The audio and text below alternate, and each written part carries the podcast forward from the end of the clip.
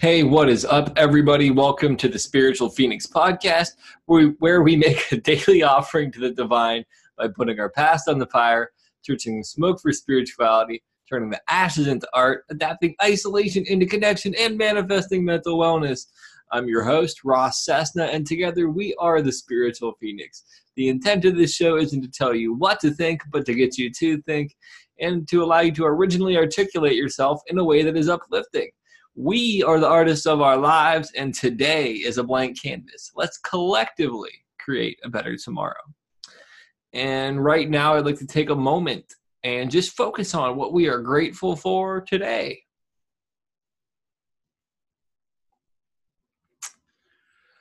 Today, I'm grateful um, for the fluidity of my of my life. I guess I would say the movement within my life. Um, the vibration of it of it all. And with that being said, we are going to get into today's topic, which is get the fuck out of here with your dusty ass vibes. um, so what's all that about? You might be wondering. So first off, let me explain the whole concept of dusty ass vibes. First off, I'm going to take a sip of my tea though. Okay, so what are dusty ass vibes?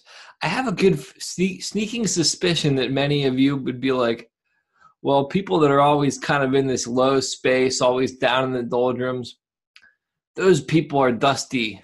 They got the dusty vibes, and I I would agree with that. But one of the other ends of the spectrum that I'd like to throw under the bus here, or throw into the dusty vibe bin, is people that are always optimistic and positive. Um, because that kind of gets dusty after a while too because if you're not kind of fluctuating between the two in in my opinion and in my personal experience and the experience of other people whose opinions I value um that's pretty much how you grow is between going through the ups and downs. And I was talking to somebody um about some some other group they were in and somebody was asking about how they deal with some situation. I forget what the specifics were, and they said uh, ostriching, like they just kind of spiritually ostrich and bury their head in the sand and avoid the reality of it. And largely, I feel like that's what either people that are always negative about stuff are doing, and people that are always positive about stuff are doing. In some way, they're not seeing the whole picture where it's a little bit of everything. Um, and now I want to talk about why those people can get the fuck out of here with that. so, first off, we are the five people that we surround ourselves with the most. The, the people that you see on a regular basis have a direct impact on your personality, your success, your attitude, your opinion about yourself and the world in general, and, and pretty much they, they mold you. Um, regardless of how resilient you may be, regardless of how much conscious effort you put in, their habits, their patterns, their mannerisms will impact you. That's just the way of it. So you have to be careful around who you surround yourself with. Now, the people that are always positive, I know you're like, how can that be an issue? It's not realistic, first off. It, it's detached from reality. And spirituality isn't about being detached from the material world, it's removing the illusion of the material world. And to me, that constant optimism um, mimics mania to a sense, and that constant optimism um, is a veil of illusion just as much as the constant negativity. It's a mixed bag. And if you're always in one of those states or always trying to maintain space in one of those states, your vibes are dusty. Uh, I'm sorry. The vibes are dusty as shit. And there's no room for growth in that. And in my experience and in my opinion, so if you're not growing, you're closer to death. If a plant gets root bound or if the ability for something to continue to grow or expand stops, it begins to become weaker. It, it loses its vitality. And when people are constantly in this negative space, they don't ever get the positive experiences that allow them to grow. I'm going to sip my tea. Hold on. And if people are always in this positive or yeah, in this positive space, they don't ever get the negative experiences to grow. Um, in in my experience, in the experience of a lot of people I surround myself with, and I'm willing to say that this could be where where my opinion is shaped, and I could be wrong. oh no. Um, most of my growth comes from discomfort. If something is comfortable, I don't really have to grow that much. What's the motivation to grow? Um, and if people say because they want something better, then that's discomfort, no matter how they want to label it, really. Um, if this can be better, that's discomfort. So I'm really in in this isolated position in lots of ways of who I can let in. And let me let me throw this out there too with the get the fuck out of here with your dusty ass vibes. I'm not saying if you don't walk this perfect central pole or if you're on one extreme or the other all the time that I'm not going to talk with you. It's just that I'm going to have a hard time relating with you and I'm going to have a hard time creating a some kind of friendship relationship. Even friendships are relationships.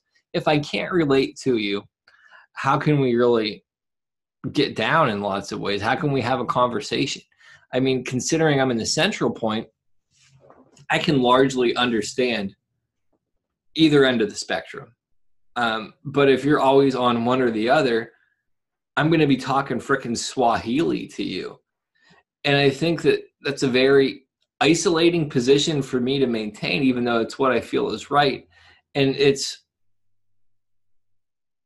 difficult in lots of ways because this dusty ass vibe thing expands farther than just uh, negative and positive attitudes of the world. It's it spreads into everything, really. If you really think about it, um, I'm centrist in my political philosophy. If I had to choose a side, and I don't really like what the Republicans are doing, so I can agree with Democrats on that. But where the the issue comes up is I don't agree largely with how the Republicans are or the Democrats are responding to the Republicans. So I can agree with Republicans on that, but I don't necessarily I can't agree with Democrats. So it's this constant state of being in the middle of things. And for a while, I really um I really wondered if that was kind of a flaw on my part. Like it was just me wanting to be difficult. And in my experience, it's not that I want to be difficult, it's that it's more sensible. And given information or given the, the circumstances, I'll lean more to one side. So there is movement within that middle. That's the other thing. When you get so far buried into extremes, you're almost committed to that side. Moving to a more central position becomes difficult. Um, and the further that other extreme pushes one way, the further you're pushed to that extreme. So, really, dusty ass vibes and the people that can get the fuck out of here with them are pretty much everybody that's not growing, changing, evolving, trying new things, trying to uh, make new mistakes. People that aren't regurgitating the same shit they've been regurgitating. Um, I guess I could even fall into that because I've been talking about maintaining the center point for a while. Um, I don't know. It's really what needed to come up today that people can get the fuck out of here with those dusty vibes because it's really exhausting to be around people that don't understand you. Uh, and I know that I can find similarities with everybody, and that's what I need to focus on more than the similarities. But at certain times, I just can't deal with them dusty ass vibes. Uh, I'm talking in circles now. I think that that really kind of expresses everything that I wanted to uh, state about your dusty ass vibes. Um, and with that, I'm going to brush the dust off my vibes and I'm going to get going. Uh, take it easy. Peace.